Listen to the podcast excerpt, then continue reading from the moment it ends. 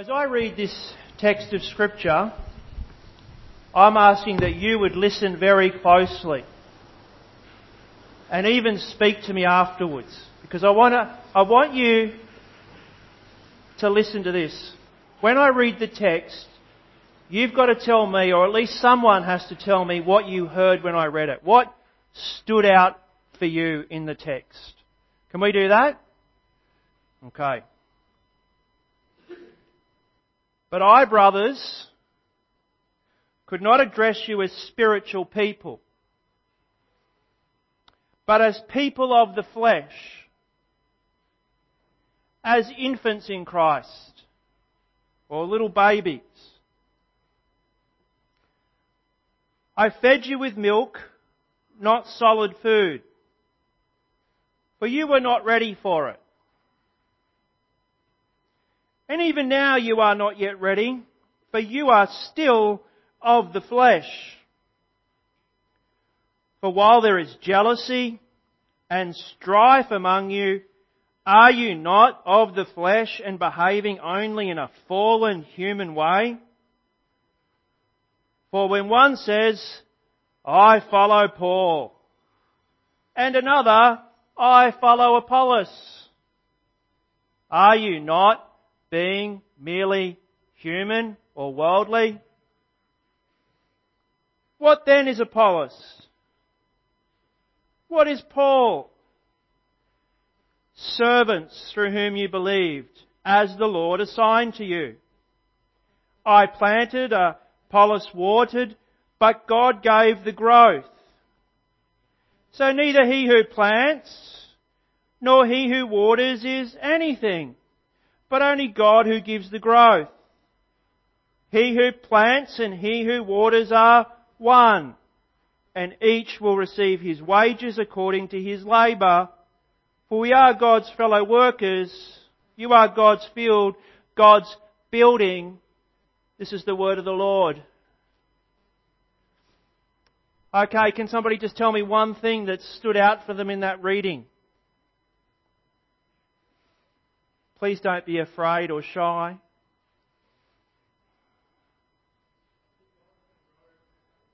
Only God can grow.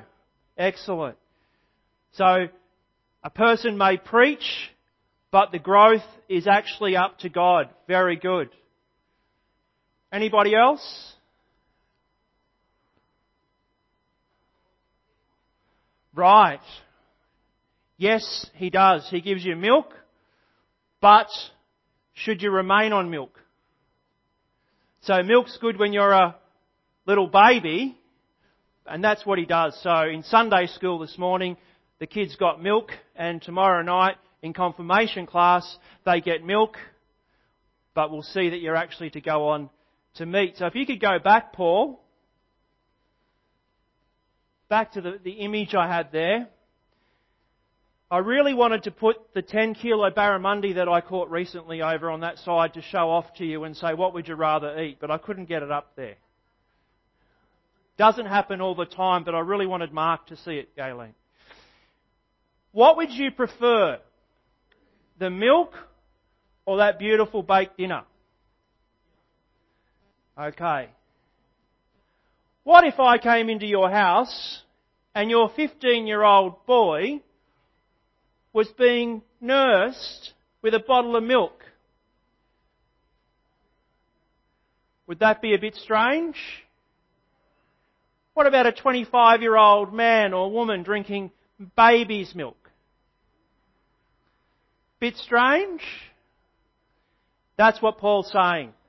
Paul's saying, when you're a baby, when you're a young Christian, milk is fantastic. But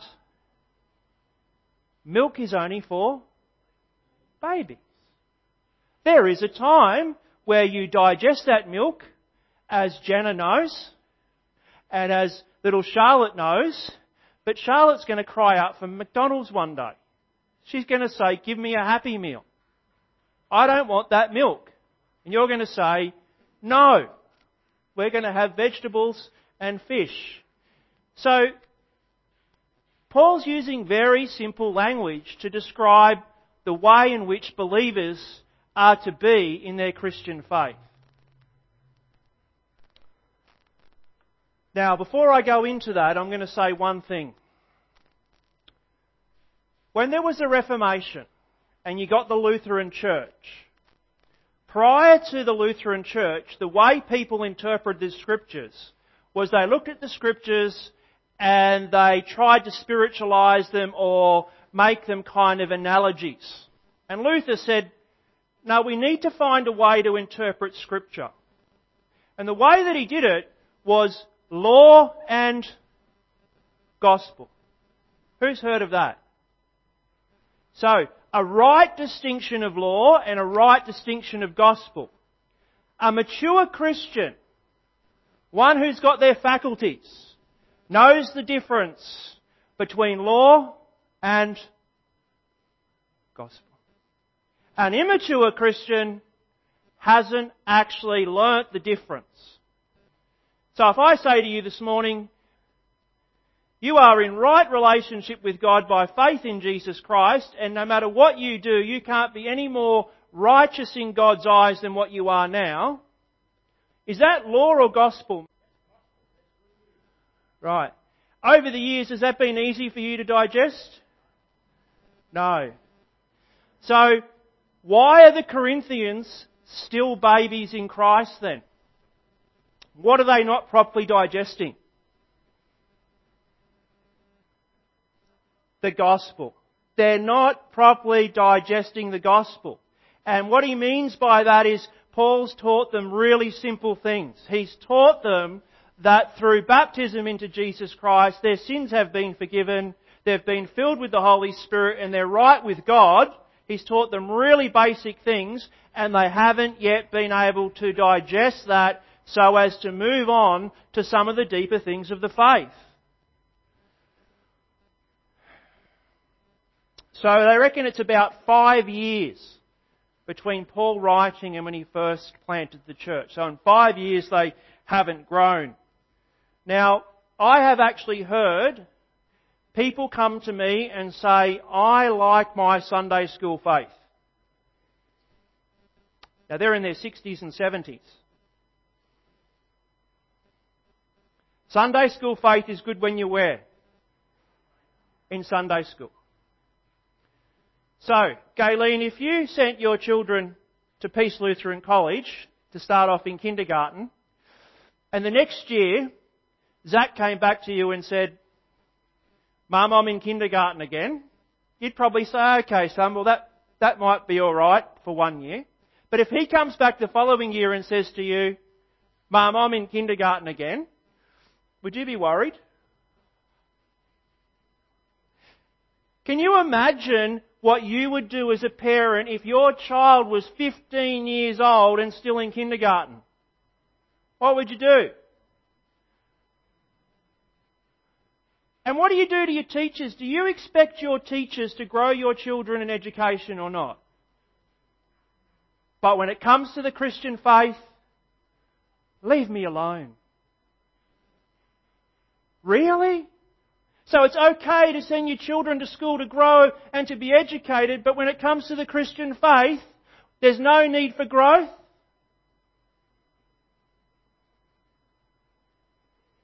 Is that correct? So what happens when people make those complaints? I'm a simple Christian. I only want simple teaching. What would you say to them?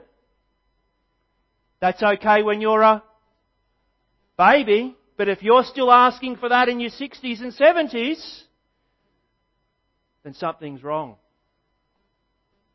In fact, I was in a Bible study once where the group of people in the Bible study kept saying, we are simple Christians. And I said, yes, faith is very simple. And it is, isn't it? Faith is simple. God makes a promise, you just trust in Him. Anyhow, we kept going over the term. And finally, I went through the book of Proverbs and saw the word simple. Now, in the book of Proverbs, do you know what the word simple means? Ha! You're a fool. That's what it means. It means to have no knowledge of God. So don't say, I'm a simple Christian out loud. Say it to yourself and then repent. I need to grow if that's the case. Don't boast in being simple. And so you can see there, I, brothers, could not address you as spiritual people, but as people of the flesh, as infants in Christ. I fed you with milk, not solid food, for you were not ready for it, and even now you are not ready. So the question is, should they be ready for it? Yes. But even in that, Paul's very affectionate. What are the two words of affection that you see in there? First one is brothers. And the second one is you're still in Christ, even though you're a babe in Christ. For you are still of the flesh, you're of the sinful nature. For while there is jealousy and strife among you, are you not of the flesh and behaving only in a fallen human way?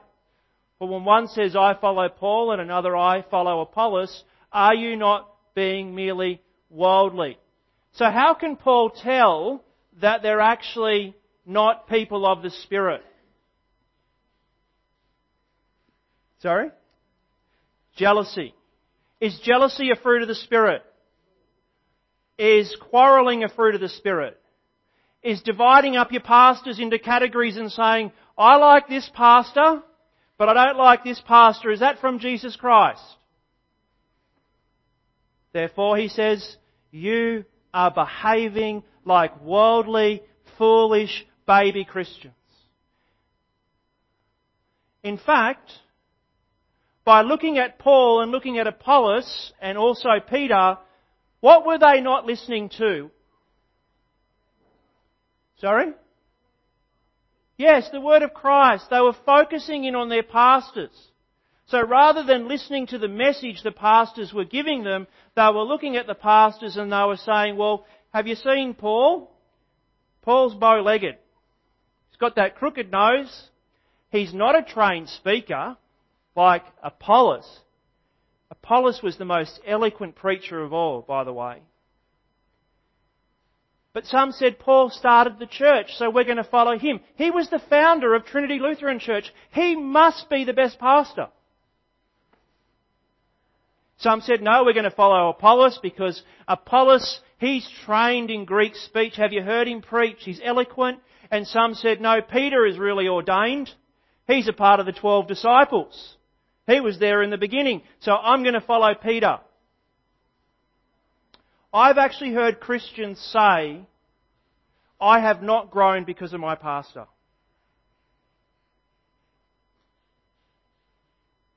Brothers and sisters, the pastor feeds you, but he can't eat for you. Can he? He can't even control what you hear. And Paul, Apollos, and Peter are three of the greatest pastors in the history of the world and they have been to this church. So, if we just get the right pastor here, everything will be alright, won't it? If we get the best pastor to Trinity Lutheran Church, we will be a growing church. I hear that. Three of the best. You've had Noel Jew here for several years, one of the best.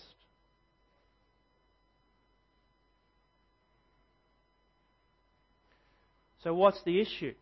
The issue is this. They're looking to the man. And the man they're not looking to is the one who died for them on a cross. The man they're not looking to, the person they're not looking to is Christ and Him crucified for their sins. So how do you become a people of the Spirit?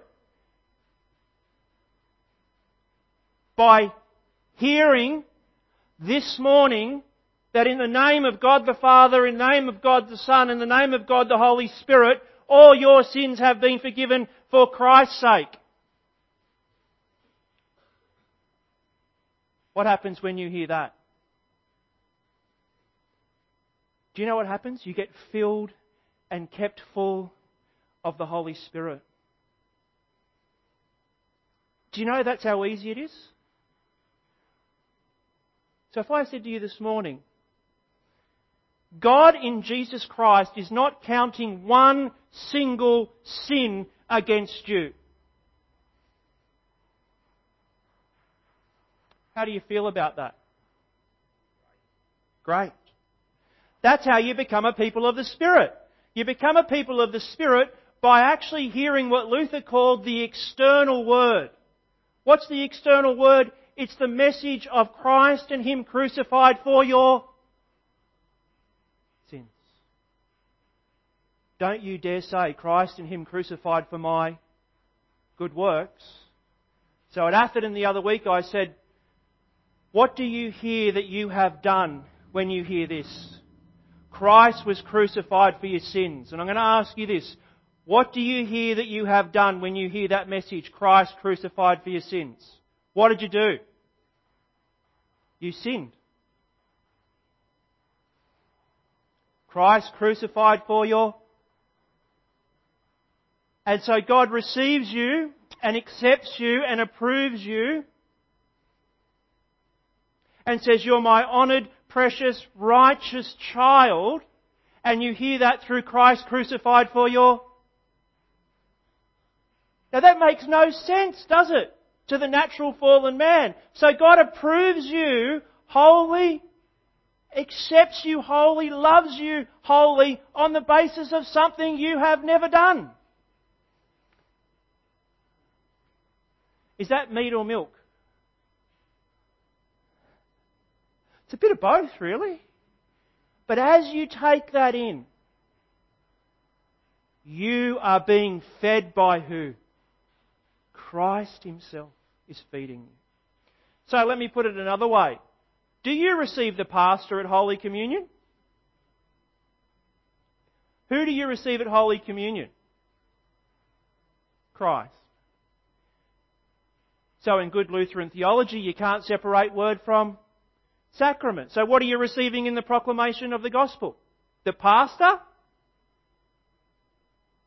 Jesus Christ. And that's what the Corinthians had not done, and that's why they were fighting and quarrelling. Now, this is just for interest's sake. So, if you haven't heard anything, you can go home with this information. Because I know it's hot and you shouldn't preach for longer than 15 minutes in churches, especially Lutheran ones. Because that's the new law, the new, the new law which condemns the pastor. In Corinth, if you went out onto the street corner, you would hear philosophers arguing their cases with one another. And they were eloquent, they were trained in speaking. And they would argue and argue and argue, and the best philosopher who won the argument would rise to fame. Usually wealth, fame, and status. The Corinthians saw Paul and Apollos and Peter the same way they saw the Greek philosophers. So, if you followed Paul, guess where you were going to rise to in the church? To power and to prestige. So they really saw Christianity as an extension of the culture around them. Do you understand that? We need to be very, very careful that we don't think that Christianity is an extension of the culture around us, because it's not. So you know why that was the problem. So, Christian maturity is this. Rather than receiving the person, you receive the message coming through the person. So Paul says, He who plants, which was him, and the one who waters, which was Apollos, are actually one. So, whoops, because I've lost my notes, I need to go on. The sign of a mature Christian or a spiritual people is this. And you can go home with this point. The sign and marker of a spiritual person is not age. Do you understand that? You can be in your 70s and your 80s and be a pest in the church, divisive. The sign of a spiritual and mature Christian is their willingness to receive the gospel message with a thankful heart, no matter who delivers it. Providing it is the gospel message, it matters not who delivers it. That's the sign of a mature Christian people. In the Augsburg Confessions, it says this, and this is on good works.